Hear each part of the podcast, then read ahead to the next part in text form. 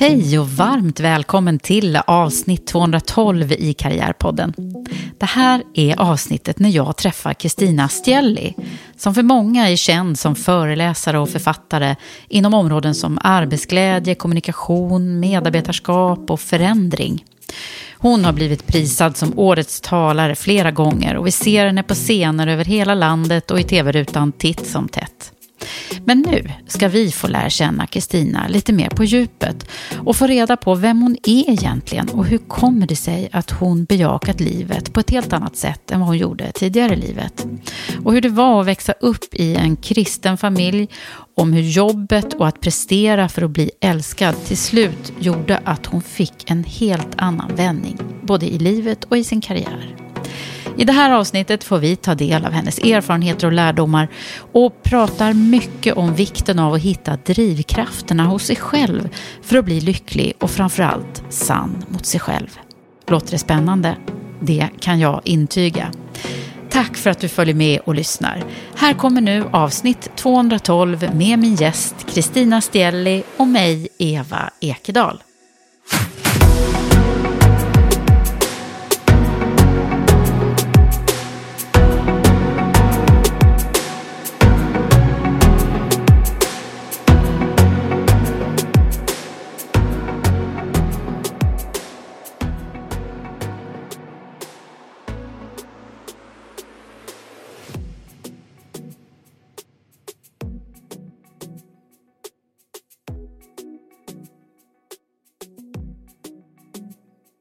Kristina Stjeli, välkommen till Karriärpodden. Tack så mycket. Alltså jag är så bubblig. Ja, jag är också full av en massa saker som eh, ska bli spännande att få prata med dig om, verkligen. Ja, och mm. nästan så här som jag känner, nu måste jag förvalta den här tiden väl. Men jag har ju alltså den senaste tiden, eh, sen vi, eh, vi hade bestämt det här datumet, så har jag jag visste ju såklart vem du var innan, men jag har knarkat lite Kristina Steli den senaste dagen.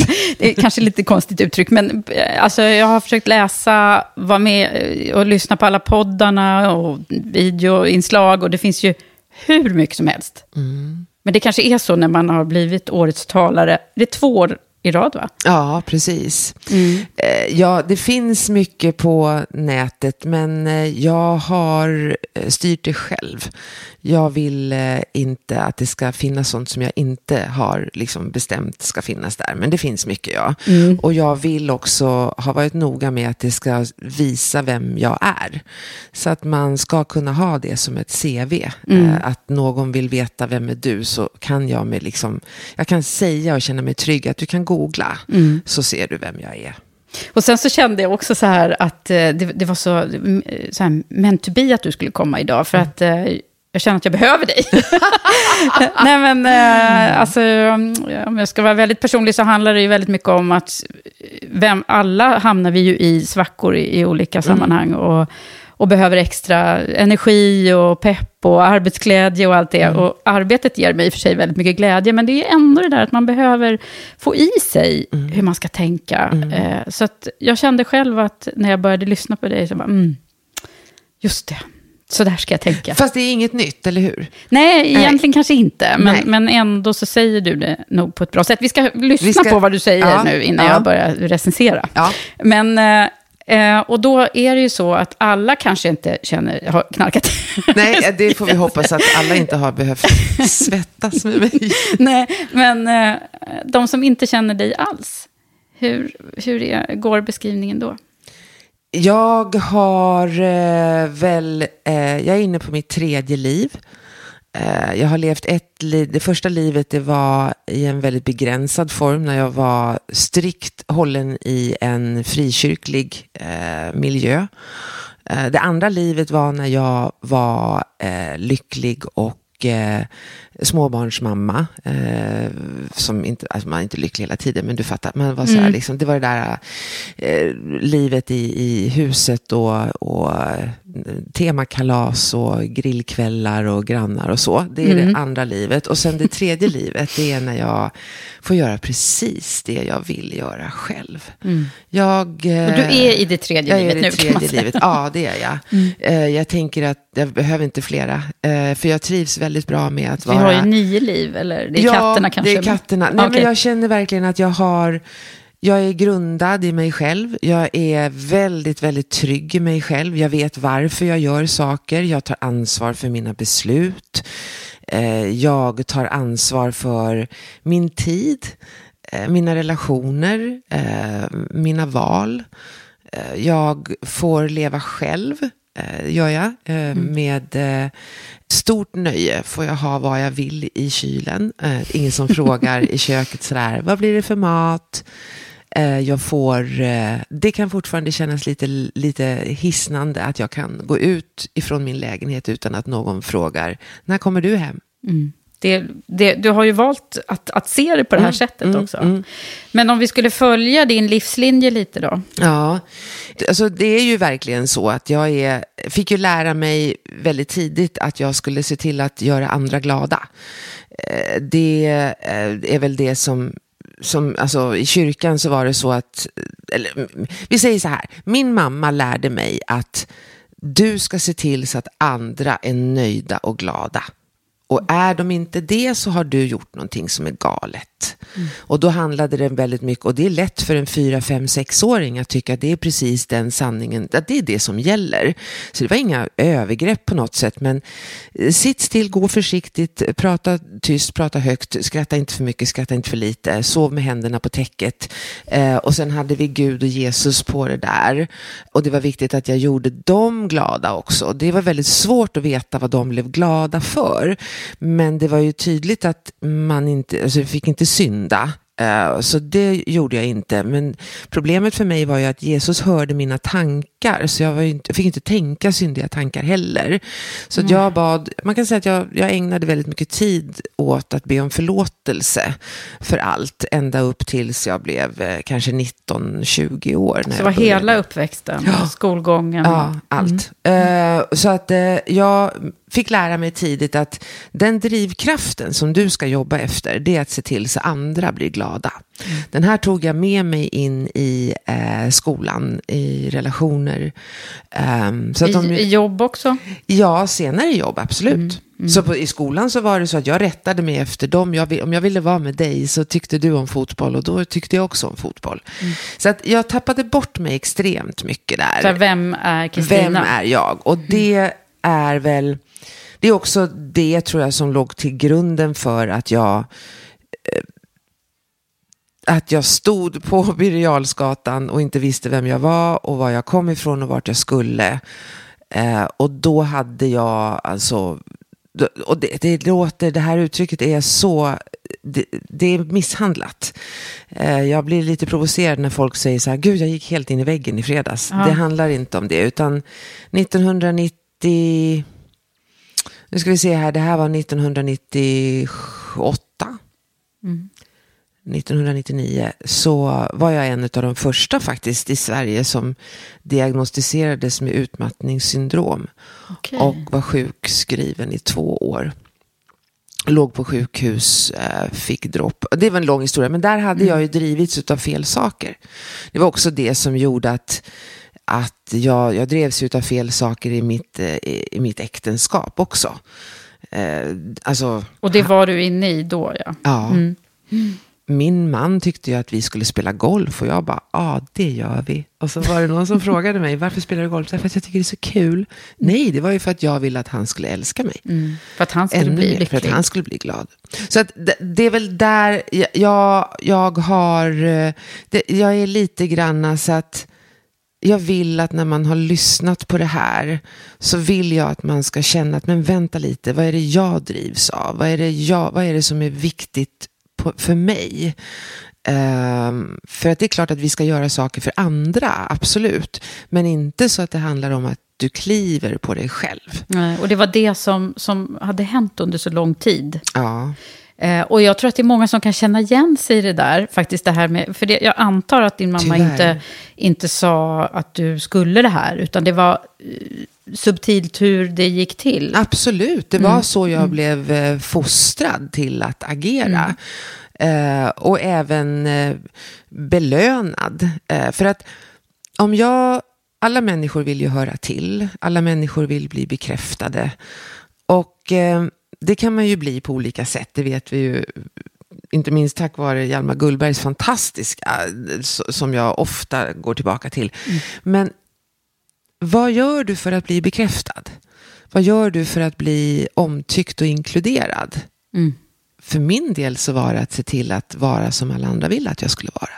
Det är inte så svårt. Nej. Så och, frågan och bara... anpassa sig. Mm, det, anpassa, det, gör ju de flesta barn mm, och, och mm. vill också ha en mamma och pappa som är glada. Absolut, och det är det viktigaste för en liten unge. Att, mm. Och då var ju inte det svårt Nej. att göra pappa glad. Det var ju bara genom att äh, det, hon, han blev ju glad om jag spelade piano, så då spelade jag piano. Mm. Eh, mamma blev glad när jag eh, blev ihop med den killen som hon tyckte att jag skulle bli ihop med och då blev jag ihop med honom. Så att det var, och jag menar det att det här är, alla gör vi någonting för att bli bekräftade. Frågan är vad och i hur hög utsträckning och vad är priset? Vilket pris är det som vi betalar? För det mm. finns alltid ett pris. Och eh, för min del så blev det här priset väldigt högt. För jag tog ju med mig de här drivkrafterna in i mitt yrkesliv. Mm.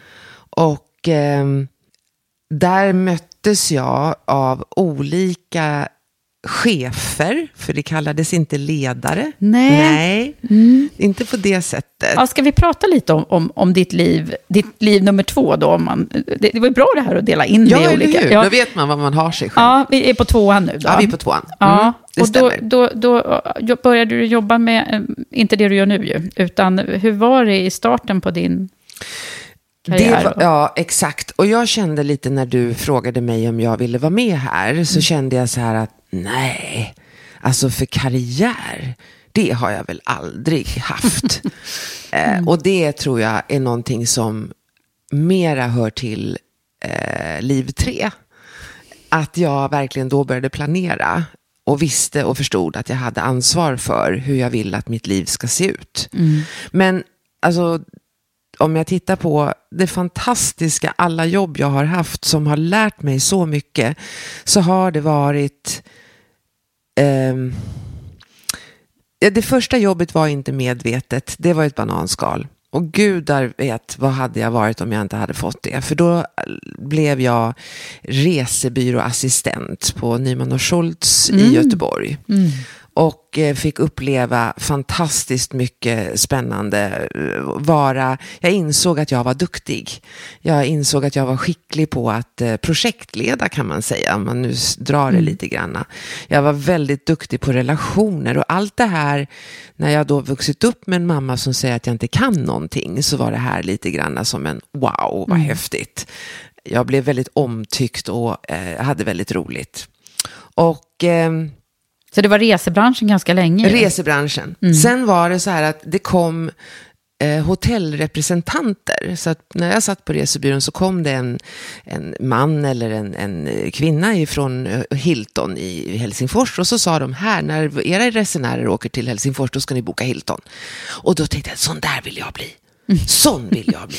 Så då ringde jag upp ett hotell i Göteborg som nyss hade öppnat som heter Sheraton och sa att jag vill jobba hos er. Och då sa han, jaha, då får du väl komma hit och berätta varför. Och sen fick jag jobb där som Key Account Manager och ansvar för storkunder. Så att jag tog liksom mig vidare, men jag jobbade alltid med, alltså jag gick vidare på lust. Mm. Det där vill jag göra, det verkar roligt. Och på Sheraton så fick jag uppleva min första fantastiska chef som var um, enormt empatisk, e- extremt inkluderande, väldigt värdegrundsstyrd och väldigt hård. Passade mig utmärkt. Mm. Han var fantastisk på alla sätt. Och där blev jag headhuntad till att jobba, att starta upp en resebyrå på Volvo. Så jag är tillbaka på Volvo, så blir jag headhuntad av Volvos travel managers. Mm. Eh, sedan kommer kärleken emellan. Jag flyttar till Stockholm, eh, får jobb som försäljningschef på eh, All Nippon Airways, ett japanskt flygbolag. Och eh, sedan kommer barn. Mm. Och sedan är man tillbaka på ruta noll. Det var spännande. Ja, Så då var vadå? Ju... Vad, vad, vad hände med dig då? Eh, nej, men då är man ju inte...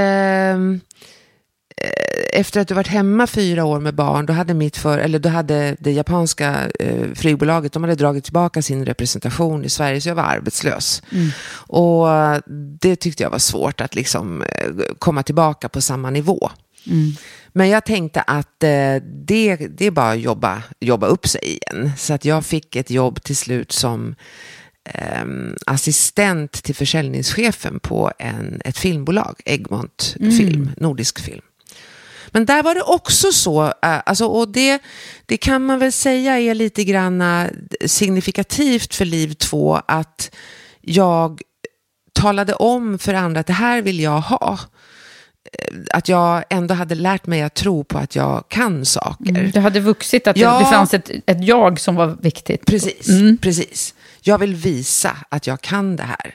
Och jag sökte det här jobbet som försäljningsassistent och eh, ringer till vd-assistenten några dagar senare och frågar hur ligger det till? Ja, tyvärr det ligger i nej-högen. Nej, nej, nej, nej, nej, där ska jag inte ligga. Utan du måste lägga mig i ja-högen. Och så hade vi ett långt samtal och så fick jag jobbet till slut. Okay. Eh, så att eh, det var, det var, eh, det är ett av de roligaste jobben som jag har haft. Mm. Och det var där jag brakade det var sönder där, Ja, men ja. okej. Okay. Kan vi prata om hur det gick till? Vad var det som fick dig att stå där på Birger Och... Ja, alltså, jag skulle säga att eh, där hade man inga värdegrunder. Det här Egmont, inga värdegrunder. Det här var länge sedan, så Egmont idag är ett fantastiskt företag. Man hade inget tydligt ledarskap. Man hade eh, otroligt luddiga ansvarsområden. Man, hade, man jobbade dessutom med film och spel. Mm. Det var roligt. Vi hade en jättestor lekstuga. Så att eh, eh vi satt, min uppgift var att sitta och titta på film och budget alltså budgetera försäljning. Så jag tittade väl kanske på 12-15 filmer i veckan. Eh, sen kommer Playstation eh, till oss 1994. Ja, jag läste något om att du var den första som... Ja, jag var faktiskt en av de första som höll i den första konsolen som kom in ifrån Japan mm. 1994. Jag hjälpte till att starta Playstation Hotline och så vidare. Men du vet, då när man sitter där och så ska man käka lunch, då kommer eh, en kollega. Kolla, jag har fått Tomb Raider. Är det någon som vill spela? Så vi, vi, var, alltså, vi hade verkligen kul. Mm. Och sen hade jag en chef som uppskattade mig enormt. Men eh, där var det så att jag vet, jag fick ett presentkort ifrån honom en gång och så, där han sa att du är fantastisk. Och så fick jag ett presentkort på tusen kronor på en restaurang. Och då var det någon som sa att det där är bara som att kasta köttben till dig, för du kommer bara jobba ännu hårdare. Mm. Så där var jag, där, lam, där ramlade jag ner i en bekräftelsefälla. Mm. Jag ville visa hur fantastisk jag var. Och det gjorde jag. Och det här är min var största sorg. Var du en eh, så här, överpresterare? Är, är det det? Det här gjorde jag och det här är min största sorg. Mm. På bekostnad av barnen. Mm. Det gjorde jag. Mm. Eh, jag var i en total vindtunnel. Jag hade, jag hade så mycket upp, alltså det var så mycket uppskattning. Kristina var fantastisk. När man la någonting på hennes bord så bara rasslade det till. Hon sätter alla budgetar, hon får ökat ansvar. Eh, sedermera så fick jag ansvar för att eh, lansera Independence Day, jag fick ansvar för Star Wars-releasen, jag fick ansvar för, för Men in Black, för ansvar för My Best mm. Friend's Wedding. Eh, jag sitter och ska lansera Titanic och har en budget på en marknadsföringsbudget som jag får arbeta med alldeles själv, för jag är ansvarig på 6 miljoner kronor och det här är 1997. Mm.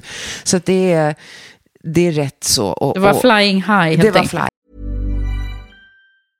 Ready to pop the question? The jewelers at BlueNile.com have got sparkle down to a science with beautiful lab grown diamonds worthy of your most brilliant moments. Their lab grown diamonds are independently graded and guaranteed identical to natural diamonds, and they're ready to ship to your door. Go to BlueNile.com and use promo code LISTEN to get $50 off your purchase of $500 or more. That's code LISTEN at BlueNile.com for $50 off. BlueNile.com code LISTEN.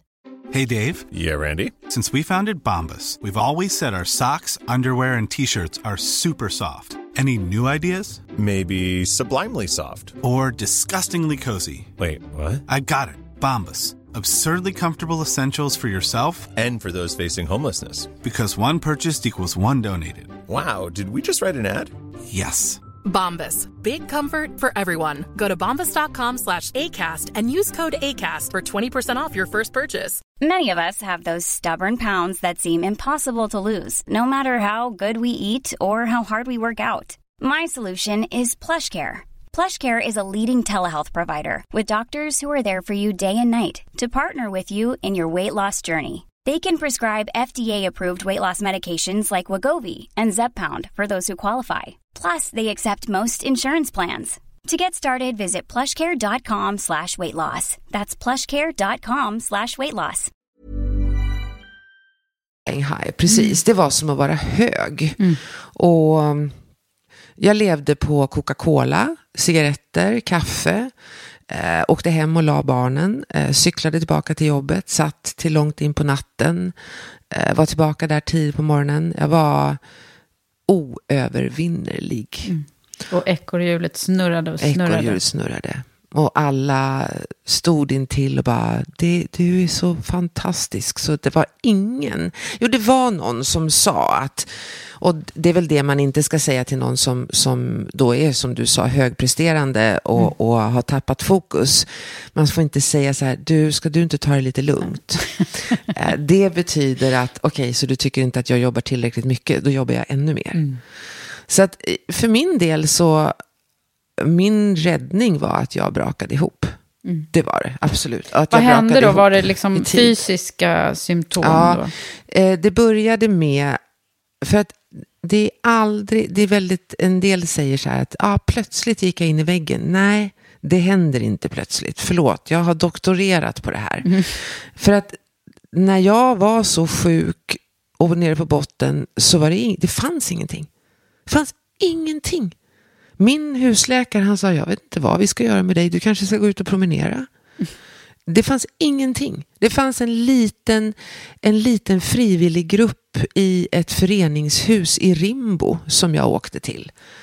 Eh, och satt och pratade med andra som också mådde dåligt. Men, eh, Men började du gå i terapi och så då? Eller hade du gjort det Ja, innan? nej men alltså Nej. det började med att man, det börjar alltid, eller alltid, det ska säga så här, det börjar ofta med att man börjar sova dåligt. Mm. Det är det första varningstecknet. Så tro inte att om du sover dåligt, att du liksom bara, om det pågår i mer än tre månader, då är det en larmklocka. För min del så var det så att jag vaknade tidigare eh, och då tyckte jag att det är ju så bra att jag vaknar tidigare, för då får jag jobba lite till. eh, vilket är så här eh, dum i huvudet, varning. Eh, och att man inte kan somna på kvällen. Det är varningssignaler. Sen då så lyssnar man inte på det och då blir kroppen lite tokig där inne och tänker vad fan hör hon inte vad vi säger? Och då släcker man ner verksamheten i magen och då skiter det sig där. Eh, så då får man magkatarrer och lite magsår om man inte sköter den. Och då för, mig, för min del så var det ett plus i kanten för då hade jag Losec på skrivbordet. Alltså Kristina jobbar jättehårt. Så det här är alltså vansinnigt, men vet du vad det värsta av allt är? Det är att det fortfarande finns kvinnor som tror att de kan jobba, att, för det här är oftast av män också, men jag, jag kan ju bara tala för hur det vara kvinna. Det finns fortfarande småbarnsföräldrar som tror att de kan ha varsitt heltidsjobb och två små barn utan att må dåligt. Och det förvånar mig, att vi inte har blivit mer intelligenta. För det går inte ihop. Nej. Det brukar ju återkomma ibland här i Ja, podden kan jag exakt. säga. Eh, Och det är många som har tankar och råd kring hur man ska managera sin tillvaro. Ja, Eh, det För det man- finns ju sätt, men det är ju ändå intressant att du nu säger att det här är din stora sorg, att mm. du inte var... Så det mm. ligger ju liksom väldigt mycket i den här perioden när man... Eh, för nu sitter ju du och jag här båda två och kan relatera till den där perioden mm. när allting bara skulle vara så himla bra överallt. Mm. För det räcker ju inte med att prestera på jobbet, utan det var ju även hemma väl för dig? Ja, mm. det var det. Eh, och, och, med det som du säger sagt så var det naturligtvis så att jag kan köpa tjänster och det tycker jag är fantastiskt. Mm. Men inte utan så går det inte. För dygnet har bara 24 mm. timmar så att du kommer att vara rökt Eh, åtminstone när barnen börjar förskolan eller de, du vill att de ska ha aktiviteter och bli eh, liksom aktiverade och få olika insikter och så vidare. Var det under den här perioden som du började gå i terapi? Alltså jag, fick ju, jag fick ju då veta av en psykiatriker, så fick jag veta att du kan inte hantera ditt liv. Uh, här är uh, citalopram, alltså antidepressiv med, uh, medicin. Mm. Um, och det måste du ta för att du ska kunna få terapi här. För att du, är du, inte, du fungerar inte. Mm. Du fungerar inte. Du är, du, du, vi, kan inte vi kan inte jobba med dig. Mm. uh, så det var ett stort nederlag. Mm. Och, och liksom titta på det där är det är inte värt det. Sen okej, okay, att terapin den gjorde ju att jag fick förståelse för otroligt mycket saker. Så jag satt på öppen psyk i ett år. Inte mm. ett helt år i sträck då. Men det, det är liksom om man pratar karriär och liv så är det, och så vad ångrar och vad ångrar du inte? Eh, jag ångrar inte att jag eh, liksom gjorde misstag som slutade med att man stod framför vdn eller, och fick utskällning. Eller jag ångrar inte att jag eh, inte gjorde som George Lucas sa på Star Wars. Jag ångrar inte sådana saker. Jag ångrar att jag inte såg vad som var viktigt. Mm. Uh, jag tror inte, alltså idag så ser ju jag att det har färgat av sig på mina döttrar. Mm. Och eh, idag är de 27 och 29 och eh, extremt högpresterande. Mm. Och det är det där att vi ska vara jävligt försiktiga med att inte inte förstå innebörden av att barn gör inte som du säger utan de gör som du gör. Mm. Så att i det fallet så är det ju, de är ju en kopia utav mig där. Ja, såklart. Eh, och eh, att de är hårda mot sig själva. Och det är så smärtsamt att stå och titta på. Mm. Och veta att mitt ansvar är att gå tillbaka till mig och fråga mig själv, okej, okay, hur hade du velat bli bemött under den här tiden?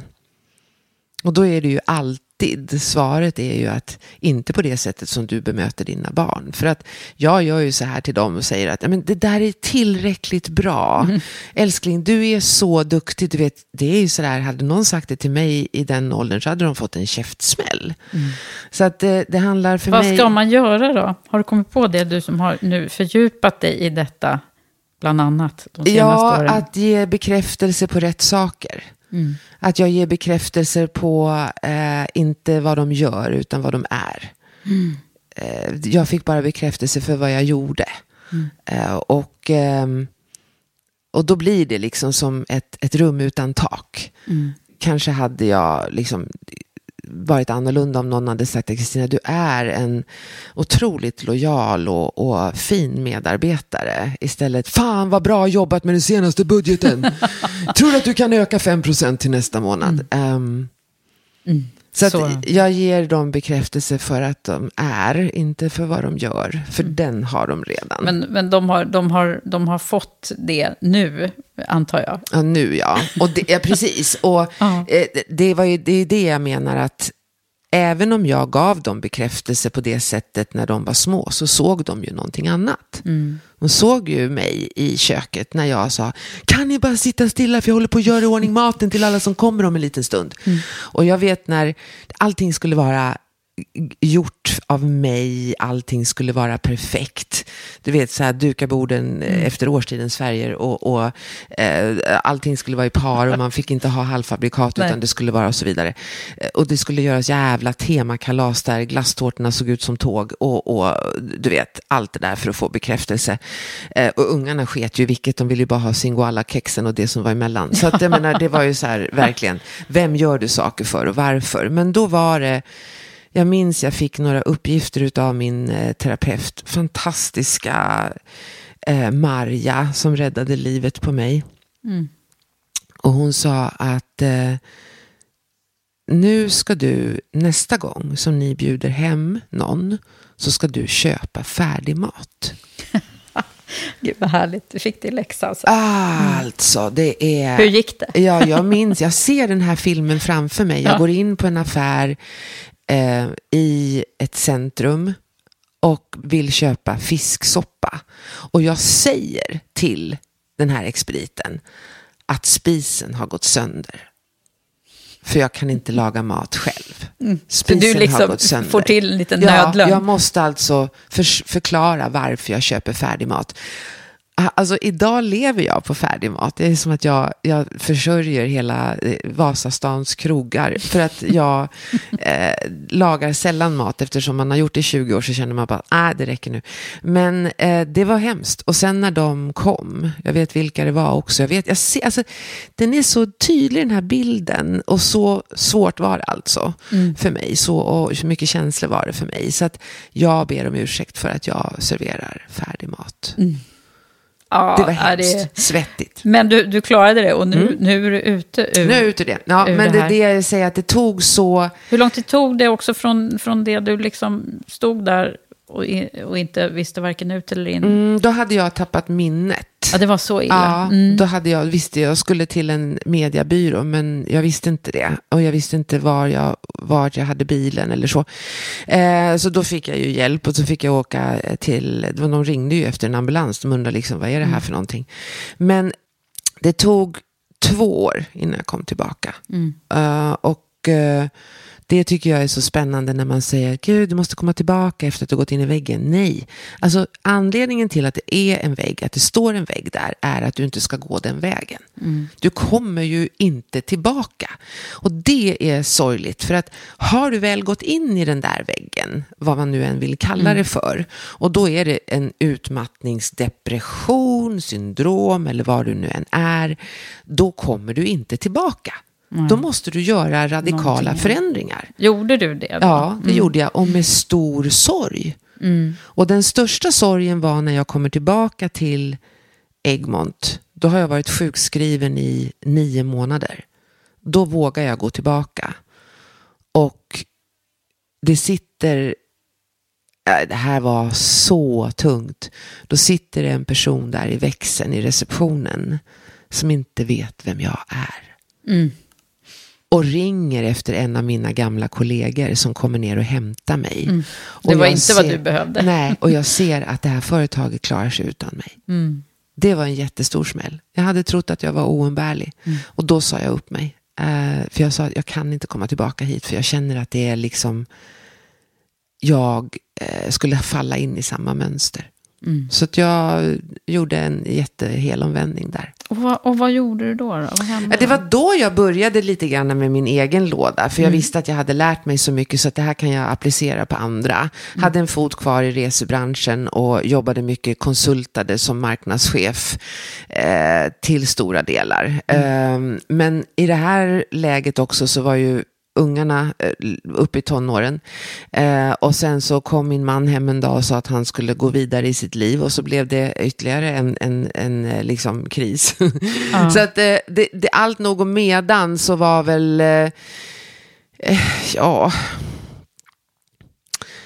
jag har lärt mig så mycket och det har väl, det har väl blivit lite grann som, du vet när man byggde lego ja, så, så har man en sån här jättestor låda med legobitar. Och man bygger och bygger och bygger och bygger och bygger. Och det blir, oj, kolla vad det blev och kolla vad det här blev. Nu vet jag vilka bitar jag ska använda. Och jag vet vad det blir när jag bygger. Um, jag är extremt trygg i vad jag, vad jag liksom vill och vad jag använder min kunskap till. Och, mm. eh, Men du fördjupade dig ju, har jag förstått, i, i psykologin och ja. i massor, nästan så att du liksom pluggade och doktorerade på ett ja, antal ja, olika ämnen som du nu eh, föreläser om och, och grundar i.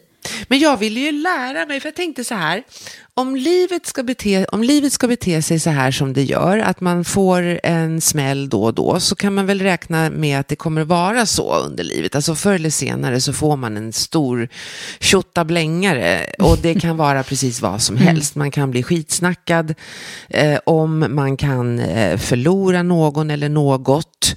Och eh, i alla de här avseendena så måste jag ju ta ett eget ansvar för hur jag ska hantera det. Mm. För att ägna de dagarna som jag har kvar åt att vänta på att någon annan ska lösa det här, det går jag inte med på. Absolut inte. Men var det så att du, du, du var i det, om man tänker då, första gången när, när det krisade då? Eh, att det, du började fundera på vem du kunde, man kunde blamea på. ja, absolut. Ja. Ja. Mm. ja. Du var, var inte ju... så här klok redan då? Nej, oh, nej, det tog lång tid innan jag blev mm. klok. För att då var det också så här att, ja men och jag minns att det här var lite tufft och jag tror aldrig jag har berättat om det här förut. För att då när jag skulle tillbaka och hade sagt upp mig från eh, filmbolaget, eller jag, jag hade sagt upp mig och kommer hem och berättar det och jag får en sån utskällning. Mm. Och uh, vi hade det liksom Ja, det var, det, det, det, har jag aldrig berättat någonsin. Jag får en ordentlig utskällning för att jag inte tar ansvar och för att jag... Mm. Eh, och jag kanske inte sa till honom att jag hade sagt upp mig för att jag visste att han skulle säga att det får du inte göra. Sen så sökte jag ett jobb och jag, jag sökte ett jobb och fick ett jobb i närheten av där vi bodde som säljare på ett hotell och jag kände bara gud, jag kan tillbaka till hotell, jag kan hotell. Mm. Och då vet jag, jag, jag ser mig själv, jag ligger i sängen och han kommer in och så säger han, tror du på riktigt att vi kan leva på en lön där du jobbar deltid? För jag hade ju insett det, att jag mm. kan inte jobba heltid. Så att, ja, jag var en sån jävla mes också. Alltså, ja, men, men det, det, men alltså, det var tack Kristina ju... för att du berättar berättar eh, de här sakerna. För jag tror att vi, vi, vi åker ju på de här grejerna. Och framför allt alltså att du sitter där nu och sen har hittat dina nycklar för att liksom kunna hitta din väg. Och det är ju mm. olika förstås för alla. Man kan ju inte säga att alla ska göra nej, your way. Nej. Men, men eh, alltså, liksom, vägen till glädje och, och lycka i livet, mm. det är ju det du föreläser om mm. idag. Mm. Och då, då var det så smärtsamt där och, och jag kan riktigt, liksom, jag ser ju det i dina ögon nu och jag ser det också, kan se framför mig, att det där var ju riktigt pissjobbigt om man får uttrycka sig Ja, det var det. Och jag, jag var så rädd för att förlora honom. Jag var så rädd för att förlora min familj så att jag... Och det var ett... Jag, var ett rätt billigt pris att betala kände jag. Mm. Jag får ju så mycket tillbaka. Mm. Uh, så att det, usch, det var, det var, jag kände mig usel. Mm. Uh, och det var inte så att vi behövde ha de pengarna. Alltså, vi hade aldrig gjort upp någonting sånt. Liksom. Han, var ju, han tjänade ju jättemycket pengar. Mm. Uh, men, alltså pengar och prestation och det mm. här som man på något sätt tror är vägen till framgång ja, och, och, lycka. Ja. Det, det, säger ju all lyckoforskning att det är, ju, det är ju verkligen inte det som vi blir, ändå är det det som vi håller på och springer ja, efter. men det är också mätbart. Är det inte fascinerande? Det är väldigt fascinerande, men det är också mätbart och enkelt. Eh, att, och jag märkte att jag gick i den här fällan bara häromdagen. Mm. För att jag skulle presentera människor för varandra. Och, eh, Och jag står där och presenterar. Det här är Kalle, han jobbar med tennis. Det här är Sofie, hon jobbar med... Det är verkligen inte det vi är. Och ändå är vi så liksom eh, inkörda på det. Mm. Uh, så det är mycket som jag... Jag kan känna en viss besvikelse i att och då också när vi pratar om, om scen, alltså just det här med jämställdhet och sådana saker också, så kan jag känna en viss besvikelse. Vad fan, är vi så jävla tröga? Går det så långsamt? För det finns fortfarande, eh, det finns fortfarande kvinnor som eh, gör som jag. Mm. Som, ja men jag kan ta det här, det är lugnt, jag behöver inte. Det finns fortfarande kvinnor som vill prestera och göra karriär och ska klara allting hemma själva utan att köpa tjänster till allting. Som, och, och, så, jag tycker det är så synd att vi inte... Vet du hur många dagar vi har på oss? Nej. um, om vi lever tills vi blir 85, då har vi uh, 29 000 dagar. Men då, måste man, då, då, räknar man oftast bort om den tiden då, man dagar som symboliskt, då måste man räkna bort en tredjedel av den tiden, för det är den tiden vi ägnar åt att sova. Mm. Och sen måste man räkna bort, tycker jag, då, en fjärdedel av de dagarna som blir kvar där, för då är vi antingen så dementa, så att vi inte begriper vad vi gör, känns som liksom, mm. ja, ingen kvalitetstid, eller så är vi spädbarn så att vi inte begriper heller. Så att netto har vi 14 000 dagar. Totalt på ett liv? Ja. Mm. Och eh, ja, men du och jag har väl levt ja, upp hälften. exakt. Hur mycket har vi då? Så att jag menar, därför så blir det så. Och jag påminner nu, mig. Nej, men jag påminner mig om det här varenda dag. Mm. Gör du saker av rätt anledning? Fattar du beslut av rätt anledning? Och, och det är en sån, det är en sån, eh, vad ska vi säga, en sån belöning att få gå och lägga sig på kvällen och skriva att ja, ah, det gjorde jag, idag gjorde jag det. Mm. Men lever du som du lär nu kring, ja. kring de här frågorna? Ja. Jag är så imponerad av det, för att jag, jag försöker också, men jag, jag tappar det. Liksom. Och så men, kom jag på mig själv av att hamna i den här prestationsbekräftelsefällan ah, ah. och, och helt plötsligt tycka att jag är usel ah. och sådana där tankar som... Alltså jag lär ju ut de här sakerna också, fast i lite andra sammanhang.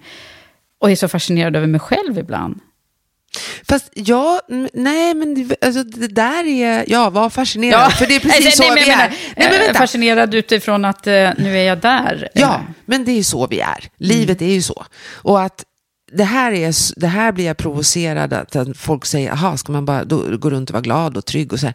Men jag har väl, jag grät för några veckor sedan när jag inte fick vara med ett gäng som jag ville vara med. Eh, jag blev jätteledsen, kände mig bortvald och eh, undrar vad är det för fel på mig. Eh, det är jätteviktigt att härbärgera sådana känslor också. Mm. Men det är viktigt att veta vad jag ska göra för att inte stanna kvar där. För att jag mår sämre om jag stannar kvar där. Eh, jag är, eh, alltså alla känslor måste vi ha. Vi tvivlar på oss själva, det är klart att man gör det. Mm. Men då vet jag vilka verktyg jag ska ta när jag vill komma därifrån. Mm. Och anledningen till att jag jag vet att en av anledningarna till att jag lever som jag lär, det är att jag hör mig själv varenda dag. För att jag håller ju föreläsningar varje dag i princip. Och eh, ja, men jag får ju, det här är en jävla bandspelare som går, så att jag blir påmind hela tiden. Det är ju perfekt ju, ja. så du får ju en, en repetition. Jag liksom. vet, jag ja. vet. Så att, eh, eh, nej men det gör jag. Jag vet att jag jag känner liksom att jag vill ha den här, jag vill vara mentalt stark, precis som man är vi pratar så mycket om att oh, det måste bli fysiskt starkt och ju äldre du blir och så vidare. Men mentalt, varför, varför tränar vi inte det? Varför tränar vi inte det redan när vi är runt 17, 16, 17, 18, 19 år? Eh, på riktigt tränar det. För att sen så kommer livet och då kommer livet inte vara särskilt behagligt. För sånt är livet. Mm. Vi blir alla drabbade på något sätt.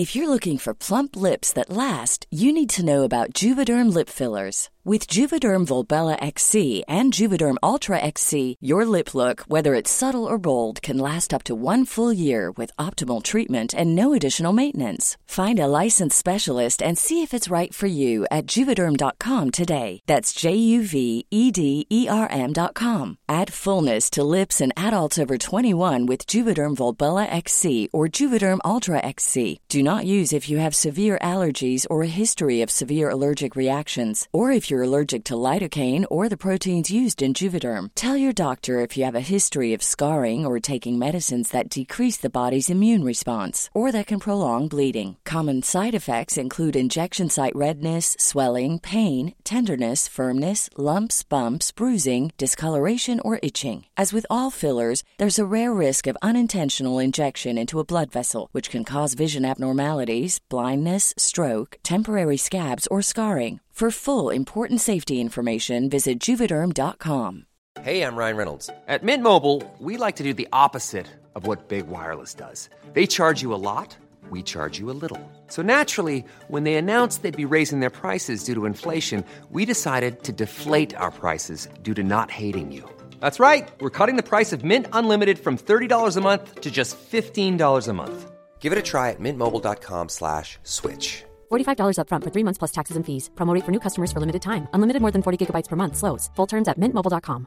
Even when we're on a budget, we still deserve nice things. Quince is a place to scoop up stunning high-end goods for 50 to 80% less than similar brands. They have buttery soft cashmere sweaters starting at $50, luxurious Italian leather bags, and so much more. Plus, Quince only works with factories that use safe, ethical, and responsible manufacturing. Get the high-end goods you'll love without the high price tag with Quince. Go to quince.com slash style for free shipping and 365-day returns. Hey, it's Ryan Reynolds, and I'm here with Keith, co star of my upcoming film, If, only in theaters, May 17th. Do you want to tell people the big news? All right, I'll do it. Sign up now and you'll get unlimited for $15 a month in six months of Paramount Plus Essential Plan on us. Mintmobile.com slash switch. Upfront payment of $45 equivalent to $15 per month. Unlimited over 40 gigabytes per month. Face lower speeds. Videos at 480p. Active Mint customers by 531.24 get six months of Paramount Plus Essential Plan. Auto renews after six months. Offer ends May 31st, 2024. Separate Paramount Plus registration required. Terms and conditions apply if rated PG. Hey there, it's Michelle Norris. I'm host of a podcast called Your Mama's Kitchen. When I travel, I'm usually looking for a way to find a taste of home when I'm not at home. And one of the things I love to do when I am at home is entertain. And Airbnb allows me to do that. When I was in California recently, I rented a house that had a great kitchen. And when we were sitting around the table, we we're all thinking, we're in someone else's house. Someone could be in all of our homes as well. If you have a home, but you're not always at home, you have an Airbnb. Your home might be worth more than you think. Find out how much at airbnb.com/slash host. Men vad ska man göra när man hamnar i de här? För jag menar, det, det har ju både du och jag gjort eh, nu. Du har beskrivit två tillfällen här nu som, som ju känns som så här, eh, uppvaknande ögonblick också. Mm. Eh, när man får den där riktiga käftsmällen som gör att man, vad, var det som hände? Ja. Eh, och det där händer ju, kriser drabbar ju en både yrkeslivet och livet. Ja. Vad, vad, vad tycker du, nu med den vetskapen som du har, vad är det, vad är det bästa liksom, man kan göra i de här situationerna?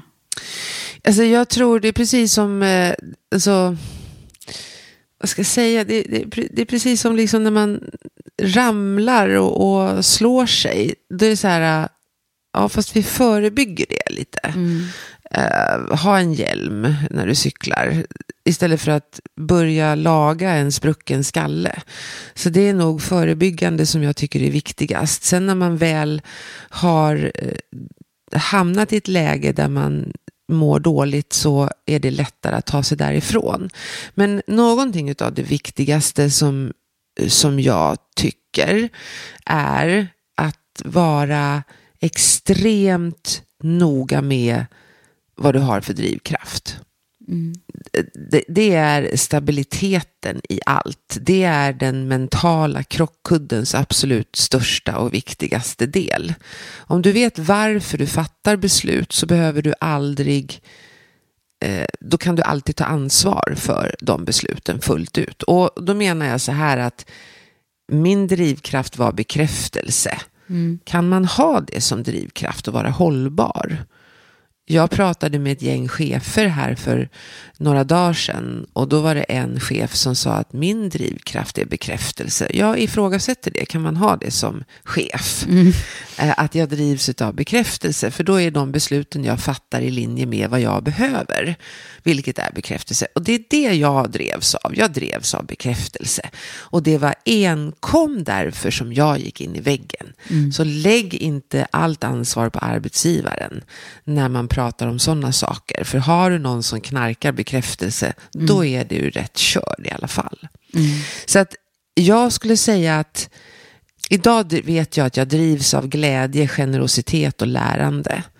Där hittar jag min, det är det jag drivs av. Eh, Det är någon av de drivkrafterna är anledningen till att jag sitter här. När du frågar, ja, det ligger i linje med, jag vill lära mig och jag tycker att det är roligt.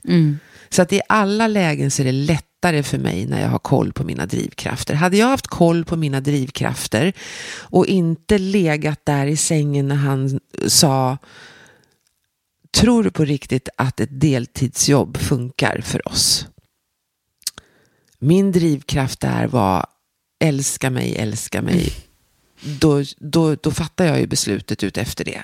Hade min drivkraft varit att jag ska göra det som känns bra för mig.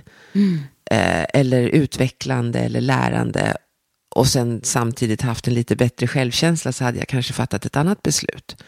Så att jag, ty- jag tror att det är viktigt, allra viktigaste, att grunda först. Innan du skadar dig. Eh, och, och då räcker det inte, det är som, jag brukar säga så här, så ska man ha magrutor så är det varenda en fattar att man måste ner på golvet och göra sina sit-ups. Alla fattar det. Eh, alla fattar att man måste göra det varje dag. Och det är samma sak här. Det är liksom, gör det jobbet, ta fram dina drivkrafter, läs på, plugga. Och plugga sig själv handlar det ju Ja, om det då. exakt. Ja, att, precis. Att lära känna sig själv. För Ja. hur, hur, eh, hur hittade du dina, att det var det här som var dina drivkrafter? Det skulle jag säga är en spin-off av självledarskap. Att jag har pluggat det. Att jag har pluggat och lagt ner tid på det. Att jag har eh, gått ledarskapsutbildningar som är spännande. Att jag använde hela förra sommaren åt det bästa man kan göra om man ska eh, bli bra på att leda sig själv, nämligen lära mig galoppera. Eh, det, okej. ja, men alltså, det finns det KBT och ledarskap i en Mm. i fantastisk eh, kombo. Ja. Eh, Hur gick det? Det gick jättebra, men fan alltså vad jag fick jobba. och då red jag på en quarterback. ehm, och det är en häst som intelligent, otroligt intelligent och eh, hon är dessutom en, gammal SM-vinnare i eh, reining, heter alltså västernridning. Och eh, hon var, ja, men hon lärde mig så mycket om mig själv. Jag satte mig där och eh, talade om för henne vart vi skulle gå någonstans och hon bara, nej. Eh, du, och, och det var så här, och, och jag lärde mig henne, och, och, hon sa så här, alltså hästen, vi pratade liksom i huvudet, du är inte tillräckligt övertygande, du tror inte på det här. Du tror inte att du kommer att klara det här, så att jag går åt vilket jävla håll jag vill. eh, och eh, hon som lärde mig, hon sa det att, alltså, den hästen utmanar dig. Och att lära sig att slappna av och tro på att du kan leda, i det här fallet en häst, det lärde mig väldigt mycket. Så att, eh, ehm, jag... Så det var inget så här, du bara satte dig ner och började fundera på vilka är mina drivkrafter? Nej. För så enkelt är det ju Nej. inte, utan det, det är ju ett upptäckande som man behöver göra med sig själv. Ja, jag skulle säga så här att man kan göra det på många olika sätt. Eh, man kan eh, rita tre cirklar. I en cirkel skriver du vad du är bra på. I en annan cirkel skriver du vad du skulle kunna slåss för. Och i en tredje cirkel skriver du vad du gör när du får bekräftelse. Och där de tre cirklarna möts, där har du sannolikt någonting det. som Den är heter, passion. eh, ja, det heter ikigai. Ja, just det. Ja. Mm. Där, den, den kan man leka och laborera med. Sen kan man också fundera lite grann på att om du eh, från och med imorgon så får du inte ha, det, imorgon så är det här huset, fantastiskt fina huset som vi sitter i. Eh, du får inte... Som vi funderar på att sälja. Ja, eller hur? Alltså, det är till försäljning. Och jag är singel. Nej, men alltså, eh, då är det här huset borta och du har inte det här jobbet. Vad skulle du jobba med då? Mm. Och då har du allting i hela världen att välja på. Du får välja på precis vad du vill. Du får välja i vilket land du vill vara. Pengar är inga problem. Du har kompetensen. Eh, och familjen är med på, på liksom spåret. Så välj. Mm. Och då är det många som, åh men gud, vad skulle jag välja då? Ja. men det, vi har ju väldigt svårt oftast att ens tänka den tanken. Ja, men visst är det eh, lite jag svindlande? när jag har jobbat med karriärrådgivning och coachning. Så, Ja. så är det ju, det, det, alltså vi, vi har ju lite skygglappar på oss själva på något sätt. Ja. Det är svårt att, att komma på det. Vad är det som är riktigt lustfyllt? Brukar jag ju försöka, Ja, här, när har ja. det varit som allra roligast? Ja. Eh, Men, men det kan ju då vara ett bekräftelseögonblick som har varit ja, roligt. precis. Och när man får frågan vad har varit roligast, då är du ändå kvar i din box. Exakt. Mm. Jag hade en workshop med onkologer här för eh, en tid sedan. Som har ett, alltså ett otroligt viktigt jobb. Mm. Och då gjorde vi den här, vad skulle du bli då? Mm. Och då är det en som så fantastiskt ja men då vill jag bli bilmek. Mm. och, och då menar jag så här, att då tar man det som lockar honom där. Mm. Det är sannolikt då eh, att pilla, pyssla, förstå, laga, eh, sätta ihop saker och ting, få det till att fungera. Då ska han använda de drivkrafterna i det jobbet som han har och göra mera utav det. När jag gör, jag gör den här eh, tankeomgången eh, två gånger per år och när jag gjorde den nu innan, för jag, kör, jag jobbar på terminer, jag, är så här, jag jobbar ju Ja, väldigt du mycket med skola. som, som typ lärare. Ja, Mm. typ så. Så att, eh, inför höstterminen så eh, gjorde jag den. Och då är jag då, eh, i höst så är jag marinbiolog. Okej, så det blir eh, olika för ja, dig? Det, ja, det, fast det ligger också, det är det som är spännande, för det ligger också i linje med eh, varandra. så. Mm. Men nu är jag marinbiolog eh, i Australien och dyker jag skulle aldrig kunna tänka mig att dyka, men eftersom man har nu fri fantasi. Jag dyker och räddar Stora barriärrevet. Och då är det lite grann i linje med min andra yrket då som jag hade i våras. Det var att jobba med eh, föräldralösa elefanter i Kenya. Eh, det, någonstans där ser det att jag vill någon gång någonstans göra världen bättre. Och det är det jag jobbar med, Ja. fast i min värld där jag är idag. Och det är det som är min starka, starka drivkraft. Och när du är ute och föreläser Ja. eh, och träffar ju väldigt mycket nya grupper Mm. hela tiden. Vad, vad är det som ger dig den här, liksom, när blir du som allra gladast nu då? Det är jag Är det när det är mycket applåder nej, och nej, nej, nej, likes? nej, och, nej, nej, nej. Nej. Hade jag haft, och det är också spännande för att när jag förlorade alla jobben för ett år sedan drygt, för då Jo. alla föreläsningar Mm, försvann. precis. Det var inte så Nej, hade jag haft drivkraft, bekräftelse, applåder, då hade jag ju inte stått stadigt. Nej. Nej, det jag drivs av, eller som jag blir gladast av, det är när jag förstår att jag får poletten att trilla ner. Mm. När folk ser att, aha, just det, jag kan ju påverka det här själv. Helvete, det har jag missat. Eller eh, när jag får chefer att förstå att, ja men just det, det är ju då de vill följa mig. Jag måste ju tänka på de sakerna. Det är det största. Alltså det är det största. Jag fick ett eh, meddelande på något socialt media här för en tid sedan. Så var det en som skrev, alltså du var och föreläste för oss i, jag tror det var i Värmland, för eh, tre, fyra år sedan. Och eh, jag kommer aldrig glömma det. Jag var sjuksköterska och du pratade om drivkrafter. Idag är jag bonde. Jag älskar mitt liv. Och då blir jag glad. Inte för att Värmland förlorade en sjuksköterska, men för att man... Det är så lätt att göra saker för att det förväntas att jag ska göra det här. Eller det ligger i linje med. Jag träffade en, en ung kille här för något år sedan som... som och förlåt att jag skrattar, men alltså... Han, han sa att han berättade att han hade då studieskulder, han hade utbildat, utbildat sig till sjukgymnast. Och eh, han hade valt det efter gymnasiet. Vilket är helt galet att välja universitet efter gymnasiet för man vet ändå inte vad man vill då. Eh, och det hade han gjort eftersom det är så vi förväntas göra. Och då hade han valt sjukgymnastikutbildningen och nu så stod han där och var runt 30 och sa jag hatar att ta i folk. Mm. Jag vill inte jobba med människor, jag vill inte se en enda kropp till. Då spyr jag. och, och, och, och okej, okay, och jag har bara försökt så här, det kanske ska bli så här, ja liksom, ja, massör, aldrig. Jag vill jobba med siffror. Jag vill plugga ekonomi. Mm. Och eh, att vi liksom hela tiden ifrågasätter, är det här rätt sak jag gör? Mm. För det är bara på det sättet som vi blir hållbara. Det är bara på det sättet som vi blir hållbara.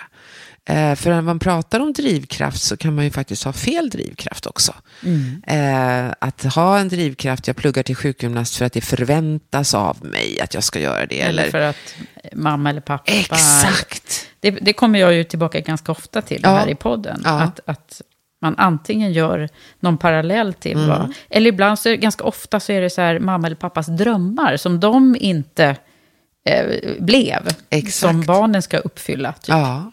Visst är det jag så. ville jättegärna bli arkitekt. Eh, och det var så här, varför, jag pryade till och med på arkitektkontoret. Nej. Och det var därför att det var min mammas dröm. Oh. Och hon blev inte det. Men då, skulle, då hade jag hört henne säga det här, vet du. Oh. Så satt jag där på arkitektkontoret oh. och ritade eh, skisser. Och jag var så här, du vet, jag ville ju rita lite blommor och lite så här eh, glada färger. Och det var ju en bara häst, helt fel. Här var det ju så här raka linjer och inte en millimeter utanför. Du vet. Så jag, jag var ju usel. Det var ju bara att konstatera att det där var ju fel.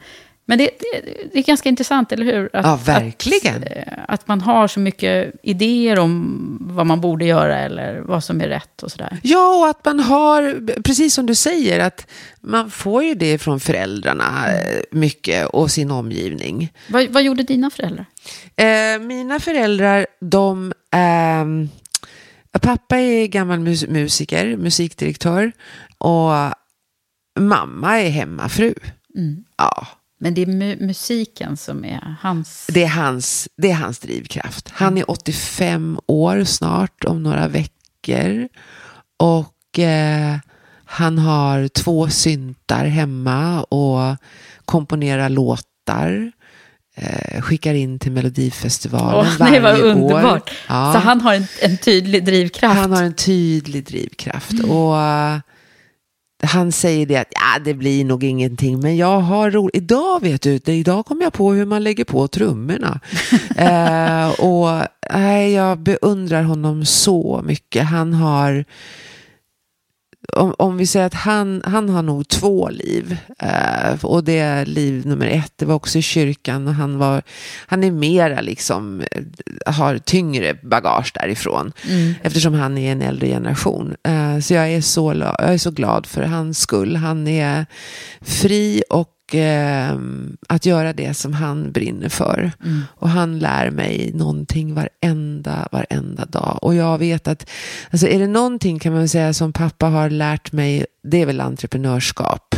För att eh, vid sidan av har han alltid hittat på saker. Han har skrivit musik, eh, undervisningsmaterial. Han har haft eh, eh, kurser eh, som han har gett ut i eh, häftesform när man skickade på posten. Han tyckte att Tyskland, där är det så mycket människor så där borde jag kunna spela eller tjäna pengar på att lansera min undervisningsbok. Och då kunde han inte tyska så då bestämde han sig för att han skulle lära sig tyska och lärde sig tyska flytande på tre månader. Och, och det är sånt där, han är han är, äh, han är för jävla bra. Du har alltså. ärvt en del ja, äh, egenskaper ja, där. Ja. Men du, om man skulle... Eh, vi ska ju summera lite snart. Och, och då tänker jag att jag skulle ju så gärna vilja att du... Eh, ja, jag vill ju liksom suga ut det mesta av din kunskap. Och det är lite svårt när man tittar på alla böcker och föreläsningar och grejer som du har, har skrivit på det här ämnet om eller det är flera ämnen, men, men framförallt om hur man ska, hur, hur ska vi bli eh, lyckliga och hela som människor? Eh, vad, vad är dina liksom, konklusioner förutom det här med att hitta sin drivkraft? Det, det är ju, eller sina drivkrafter. Mm. Det är ju en Alltså, del att aldrig sluta intressera sig för på vilket sätt jag kan känna mig som bäst. Alltså, när känner jag mig som bäst? När är jag, när är jag gladast? Vad, vad händer då? Eh, och inte bara konstatera att ja, ah, just det, det är då. Utan ta reda på, men varför? Vad var det för någonting som, som hände då? Vad var du någonstans? Och vad var det för någonting som eh, var viktigt då? Att aldrig sluta plugga om sig själv. Gör, alltså nej, sluta mm. aldrig. Eh, du har inte slutat? Nej, nej, jag har en jättetjock bok på mitt bord här. Var mm. kommer mm. alla känslor ifrån som handlar om hjärnforskning? Mm. Eh, och det är också någonting att hela tiden lära sig om sig själv gör att du också får insikter i eh, vad du är, alltså vad du har dina styrkor och svagheter. Och att plugga självledarskap är ju att ha en respekt för styrkor och svagheter, att vara transparent i det och förstå varför jag blir arg, av vilken anledning blir jag rädd. Alltså det är ju ett, ett, ett, ett otroligt intresse som ligger bakom det för min del. Eftersom jag vet att imorgon är det bara 4318 dagar kvar. ja. Så att ja, för min del så är det jätteviktigt att, om, att ta ansvar för att du omger dig med rätt personer. Mm. Eh, börja där. Har du människor runt omkring dig som är där av rätt anledning? Mår du bra när du är tillsammans med dem? Vilka är du med när du mår som allra bäst? Har du gjort lite så här? Eh, Alltid. Bytt ut och... Två gånger per år. Ja. ja. Mm. Så gör jag min eh, det är precis som i en eh, rabatt. En del funkar som perenner och en mm. del är så här ett års, ett, blomman för dagen. eh, så mm. det är samma sak där och är, en relation är sannolikt om du inte tycker att relationen känns härlig så tycker sannolikt inte den personen heller att det känns härligt. Mm. Så att man bara liksom hela tiden, hela tiden ser om sig själv. För att om du kan se om dig själv hela tiden och vara trygg i att du lever den du är och är ärlig mot dig själv, att det inte skaver, då blir du också en person som kan göra bra saker, som kan prestera på arbetsplatsen nu och, och samtidigt vara hållbar. Eh, du kan eh, eh, ha goda relationer, du kan ta ansvar för dig själv och ditt mående. Så det, det är A och O för mig. Det är A och O för mig. Mm. Eh, och jag är inte sådär intresserad av andras gräsmattor. Jag har fullt få med att hålla ordning på min egen. Mm. Och, nu har ju ingen gräsmatta längre. Nej, jag har ingen Nej. gräsmatta. Men för att, Kolla inte på min, den är jätteful. Nej, men för att prata bildspråk så är det, mm. det är viktigt. Jag, jag jämför mig inte med andra. Jag inspireras av andra. Jag har fullt upp med mig själv. Eh, att se till så att jag har koll på min riktning. Och och eh, inte på bekostnad av någon annan, tvärtom. Men jag vet att allting börjar med mig. Jag mm. vet ju det. Jag vet att allting börjar med mig. Mm. Alltså i relationer och så. Mm. Och det var genom de här uppvaknandena som du har berättat? Om. Ja, och det som stör mig är väl lite grann att jag inte vaknade själv, utan det var ju någon annan som smällde till. Dig. Ja, mm. precis. Uh, och i det är jag ju otroligt tacksam idag. Mm. Jättetacksam. Ja, för annars uh, hade du inte haft nej, det här jobbet som nej, du har nej, och skrivit de här inte, böckerna. Och... Eller kunnat stå framför... Alltså jag, jag stod och pratade med eh, ja, runt ett par, 300 personer som jobbar på SOS Alarm häromdagen. Och få kunna ge dem eh, verktyg för att vara hållbara när de har ett sånt otroligt påfrestande arbete. Mm. Eh, de kan fan inte jobba hemifrån och de kan inte säga att nu går jag på kafferast utan Nej. de måste sitta där eh, när de är tillsagda att sitta där. De får höra allt. Eh, de får, alltså att det, det, är min största det är min största belöning. Det är min bästa grej, verkligen. Mm. Att, att få vara till för de som inte är bortskämda med, med ledarskapsutbildningar. Att få, att få möta ett par hundra som jobbar inom äldreomsorgen som sliter och att få möta 140 pedagoger som jobbar på särskola och som aldrig har fått lov att stänga under pandemin utan de har varit tvungna att gå dit. Mm. Det är så många som gör så mycket för oss och jag vill ge tillbaka. Och då där. ger du mm. någon, någonting ja, och då ja. ger det. Ja, ja. Men det där är ganska så här, boomerang-effekten brukar det jag prata om. Ja. Den är ju fantastiskt eh, härlig när man, när man hittar den. Och det, jag, jag tänker att man kunde knyta ihop säcken lite kring det här med eh, lyckoforskningen. Ja. Eh, ja. Som, för jag brukar relatera till den ganska ofta och säga att ja, men är det någonting som, som hamnar högst upp på, på de här listorna så är det ju eh, oftast när vi kan se att vi hjälper någon annan. Ja. ja. Men det du eh, också pratar en hel del om, det är ju att vi måste ju, vi måste ju värna om oss själva för att kunna göra det där. Ja. Men hur, hur väver du ihop det när du, när du relaterar till det där, lyckoforskningen? Eh, men det är som du säger en, en win-win. Och nu är det ju så att det finns så otroligt mycket spännande forskning. Jag ligger ju och har nyhetsbrev från alla möjliga universitet i världen för att se eh, vad som händer. Och eh, att, att förstå på riktigt att när jag är generös Alltså i och med att jag, jag, kanske jobbar med en ideell verksamhet, jag kanske hjälper någon, jag kanske delar med mig av min tid, min kompetens eller som jag eh, föreläser helt utan kostnad för till exempel som häromveckan en kvinnojour någonstans i Sverige. När du är det så är det så att vi får ett påslag utav någonting som kallas för oxytocin. Eh, vi får en känsla utav samhörighet. Vi tappar fokus på våra egna miserabla situationer när vi sitter och ältar och gnäller över att vädret är så trist eller att man inte hinner det man vill göra.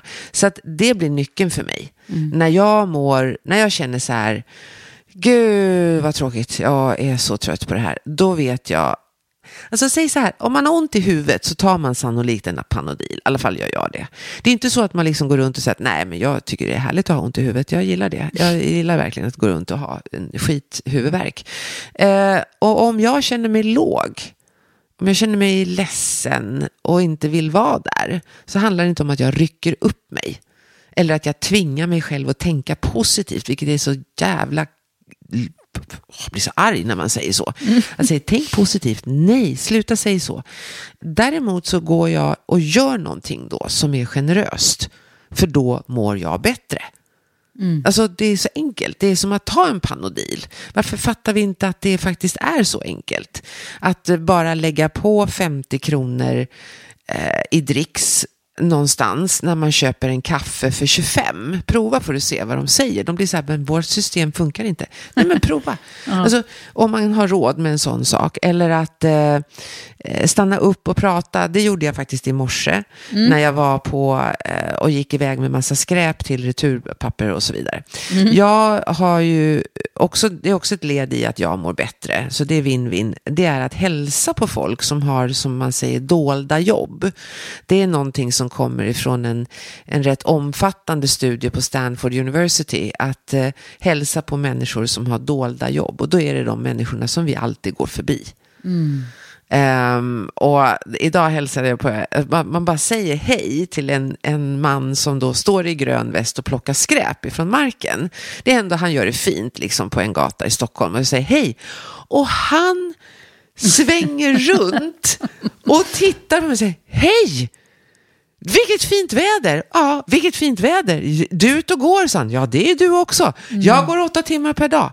Ja, det gör inte jag. Det är ett sätt att bli lycklig. Mm. För att där ser man också, det postade jag tror jag på min Facebook-sida i häromdagen, att småprat har en lugnande effekt mm. på oss. Eh, det sänker hjärtslagen, det lugnar ner oss när mm. vi pratar med varandra på just det här småpratet. Så. På den posten på Facebook så fick jag en kommentar från en tjej som jag småpratade med 1996. Och hon skrev att det var precis så du gjorde med mig. Och det var, alltså hon kom ihåg ja, det från... Ja, det var på en ICA-butik och jag gick alltid Nej. in och småpratade. Wow. Ja. Eh, ja, det ligger där. Hon heter Ja. Cindy. Eh, Men nej, du, det är ju också så här, jag tänker under pandemin, vi ska, nu ska vi inte fördjupa oss i det, men jag menar, det har ju blivit ännu mer kännbart, Ja. eller hur? Och Att- viktigt. Och viktigt Ja. att, att vi behöver det här Ja. fysiska småpratet på något sätt. Och tro inte att det är någon som mår bra av en digital småprat eller digital after work eller, eller mingel. Så utan det är det här. Men det tycker jag vi missar väldigt mycket och det finns gratis för alla. Att eh, eh, det, underskatta inte det. Om du vill bli lycklig. Eh, och det kanske inte är så många sätt. Nej, jag vill inte bli lycklig. Då kan man ju hoppa över den här delen av avsnittet. Eh, men om du vill bli det, om du vill känna en lycka, om du vill känna en glädje. Så var generös någonstans. Det, håll upp en dörr. Häng eh, eh, en, en bullpåse på en grannes dörr. Eh, Lägg en tidning som du prenumererar på, som du har läst ut. Lägg den i någon annans postfack. Ehm, det finns massa saker att göra. Eller jag tänker på, kopplat till, till yrkeslivet också, så här, eh, de gångerna när man fick små post-it-lappar som satt Ja. någon glad gubbe på, Ja. på, d- på dataskärmen. Ja. Eller, alltså de där små grejerna, det kan man ju verkligen tänka på, i, apropå glädje i yrkeslivet också. Om man nu vill vara, om Om man nu vill vara glad. lycklig och Ja, om man nu vill vara lycklig. Exakt så. Nej, men precis så. Skriv någonting på spegeln eller Mm. som du säger, skriv en lapp. eh, Att, att slösa med komplimanger är också, en form, är också ett sätt att skapa en kultur av stolthet på jobbet. Mm. Det är också någon studie som jag har skrivit om, så det är också, också gratis. Och sen så är det det här med, eh, nu sa vi så här, generositet och sen småpratet. Glöm inte det. Ta gärna ut hörlurarna ur öronen när du, pratar, eller när du betalar. Eh, annars så kommer jag slita ut dem om jag står bakom dig, för det är det dummaste jag vet. Ja. Då kan du prata med kassörskan och prata om vädret. Alltså, det är inte så svårt. Det gör att vi mår bättre. Eh, se till att också jobba med tacksamhet. Det här är också en studie som jag eh, har relaterat till flera gånger. Där man hade två forskare ifrån två olika universitet som jag inte minns nu, men de testade på två förskolor eh, i England eh, hur man skulle kunna jobba med eh, tacksamhet. Och det finns det många företag som jobbar med attitude of gratitude, att man för in det i hela, liksom, i kulturen i företaget. Och då så skulle man testa och se vad gjorde det här med de äldre barngrupperna. Eh, om man nu då gjorde samlingen på morgonen till en bit med tax, alltså man gick barnen, laget runt, vad är du tacksam för idag, vad är du tacksam för idag? Eh, och eh, så skulle man mäta då barnens aktivitet och beteenden under tre månader. På tre dagar, på tre dagar så blev barngrupperna lugnare, barnen samarbetade bättre och ljudnivån sänktes. Wow. Och det var tre dagar. Så att jag brukar ju, och det, där kan jag känna lite grann att, nej fan, när jag står framför vissa, när man ser folk, som jag stod framför någon här för en tid sedan, några veckor sedan, och jag sa det, börja varje möte med att gå laget runt och fråga, vad är du tacksam för idag? Vad är du tacksam för, Ulla? Idag, du Roger, vad är du tacksam för? Och så se sen vad som händer med samarbetet. Eh, och då kan jag se på en del att, ah, okej, nu blev det lite flummigt. Men, men testa, det kommer inte att kosta så mycket. Så att vi lägger väldigt mycket tid och väldigt mycket pengar på program och liksom processer och så. När det ibland kan jag känna bara är så enkelt. Ja, det är ju det. Så det är viktigt, tycker jag, att gå ut, gör, bara gör det. Bara gör det. Bara gör det. Så kommer du få se en massa saker. Vad härligt, Kristina. Alltså jag kan, ju, jag kan ju sitta här och prata hela dagen Nej, men jag är inte klar Nej, jag heller. vet, jag är inte klar. Det får bli eh, avsnitt eh, två, eh, del två av det här Ja. tror jag. För att eh, det finns ju väldigt mycket mer att prata om kring arbetsglädje och eh, hur vi kan jobba med, med ledarskap i, Ja. i, i våra företag och hur Ja. man själv kan navigera i det. Ja, men Kristina, det har varit så spännande och roligt att få sitta med dig här. Eh, och jag vill ju som sagt var fortsätta prata med dig. Men om, om det skulle vara så att vi ska, måste ha en avslutande grej här, då vill jag veta, vad är det du ser fram emot mest eh, utifrån de här aspekterna? Att du själv ska bli, om det nu går, att bli ännu mer lycklig och finna glädjen. Vad ser du fram emot? Alltså nu tänker jag så här, framtid. Gud, vad svårt. Mm. Eh, för min egen del? Mm. Ja, du. Alltså, ja, men vi kan säga så här att eh, jag har tagit ett, eh, ett rätt eh, trist och tufft beslut som eh, rör en del av mitt engagemang i arbetslivet som jag inte kan berätta om nu, men det är säkert liksom, eh, och det är väldigt ointressant för alla utom för mig.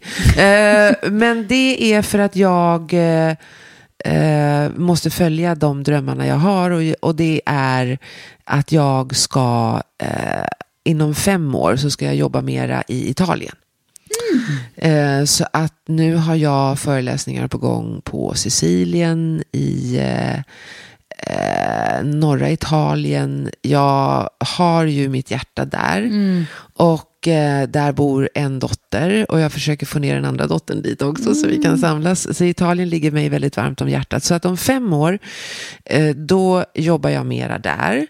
Och eh, jag har en, ett litet boende där.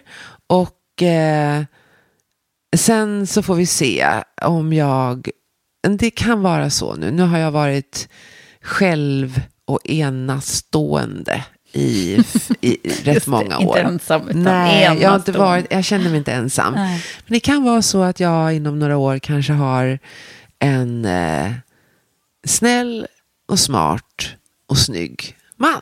Mm. Gud vad härligt. Ja. Alltså, jag tycker det var så skönt att få avsluta med lite så här ja. drömmar. Ja, jag mm. tänker det är... Man ska vara här och nu, men man måste ju också tillåta sig att drömma. Ja, men vi måste ju ha ett sikte. Mm. Så var är jag på väg någonstans? Det är min riktning. Mm. Uh, och den känns rätt behaglig. Och mysigt. Ja. Det ser jag fram emot. Jag kommer till Italien. Ja, det måste du göra. Tack snälla. Tack själv för att jag fick. Och stort tack till dig som har lyssnat på mig och min gäst Kristina Stielli. Och om du gillade det här avsnittet och det vi gör i Karriärpodden och Women for Leaders får du gärna kommentera och gå in och stjärnmarkera i iTunes. Det hjälper fler att hitta till podden. Och vi blir förstås extra glada om du sprider och delar avsnittet. Jag vill också slå ett extra slag för EQ Executive Search Searchbolaget som rekryterar moderna ledare till ledningsgrupper och styrelser med ledorden EQ och Equality.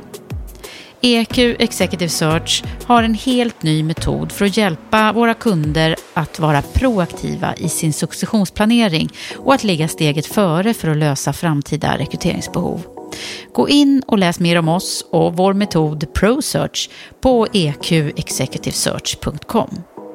Det var allt från Karriärpodden den här gången. Jag heter Eva Ekedal. Vi hörs snart igen.